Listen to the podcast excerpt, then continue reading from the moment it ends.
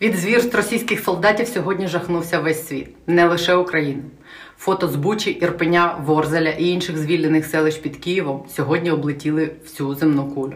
Весь світ побачив, що таке денацифікація. Денацифікація це розстрілювати і гвалтувати жінок, вбивати чоловіків, зав'язуючи їм очі і зв'язуючи руки, розстрілювати в спину людину, яка йде в магазин, незалежно від того, якою мовою вона розмовляє, незалежно ні від чого. Для російських військових це було просто сафарі, просто розвіртуалізована комп'ютерна гра. Сьогодні це побачив весь світ з жахливими фотографіями з Бучі і Ірпеня. І ось такими заголовками: сцени відчаю та смерті, коли росіяни відступають із передмість Києва, пише американська Нью-Йорк Таймс. Під час відступу російська армія масово вбивала мирних жителів, чиняла військові злочини. Ніякі німецькі гроші не повинні більше надходити до Росії, пише німецька більд. Світ називає цю війну війною Путіна. Ні, це не Путін вбивав, гвалтував і видирав блендери з м'ясом з розграбованих домівок господарів, яких тільки що вбили.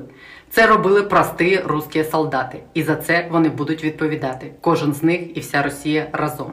Я не знаю, якою буде реальна практична реакція світу, а не глибока стурбованість. Але я знаю, якою має бути наша реакція.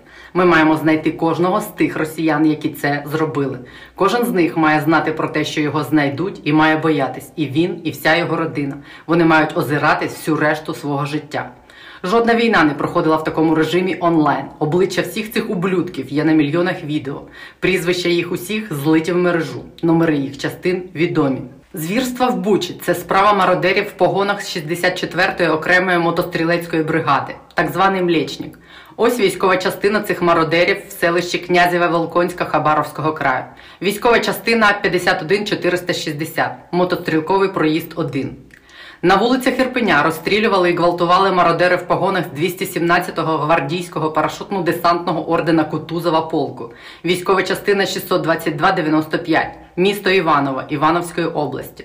Ось їх командир цих фашистів і мародерів, гвардії полковник Дроздов Віктор Васильович. Хай поки що, хоча б його обличчя бачить весь світ. Цей мародер у них там в Іваново входить в рейтинг найвпливовіших персон регіону. Ось кадри, які яскраво ілюструють, що неможливо сховатись від покарання в умовах війни, яка, мабуть, вперше в історії світу проходить ледь не в режимі онлайн.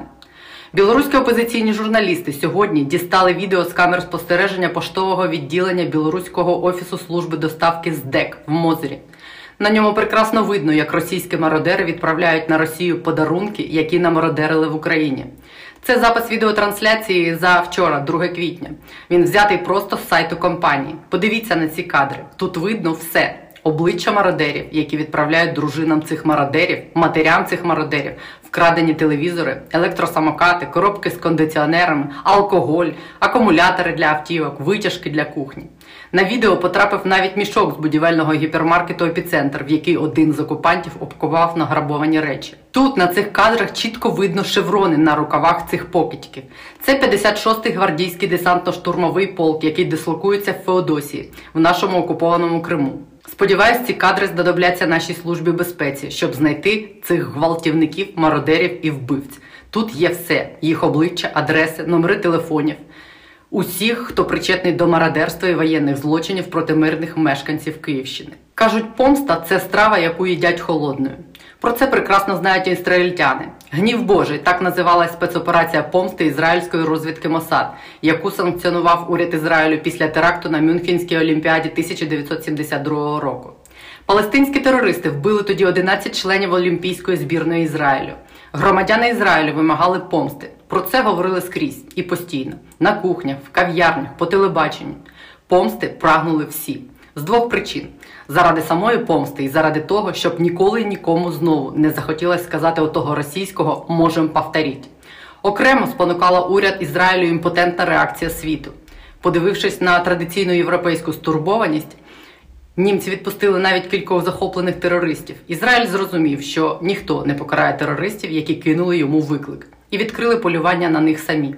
Під тиском ізраїльської спільноти та керівних офіцерів розвідки Голда Меєр особисто санкціонувала початок кампанії вбивств. Вони знайшли і покарали кожного. Це зайняло 20 років, але вони це зробили. Давід Кімхе, колишній заступник директора Мосаду, розповідав пізніше, що метою операції була не так помста, як залякування бойовиків. Ми хотіли змусити їх підняти голови і зрозуміти, що ми над ними. Саме тому ми намагались не перетворювати операцію лише на розстріли чоловіків на вулицях. Це надто просто. Ізраїльтяни дістали їх в Римі, Парижі, Лондоні, на Кіпрі, в Лівані, Греції, по всьому світу. За кілька годин до кожного вбивства родина кожного терориста, визначеного у списку цілей, отримувала букет квітів і траурну листівку з написом Нагадуємо про те, що ми не забуваємо і не пробачаємо. Я хочу, щоб всі вони були покарані. Я хочу, щоб вони боялись в Білгороді, в Воронежі, в Ростові і в усіх інших містах. Я хочу, щоб вони до кінця свого життя ходили і озирались. Вони і усі їх родини, дружини, діти і матері. Ми не пробачаємо і не пробачимо жодного.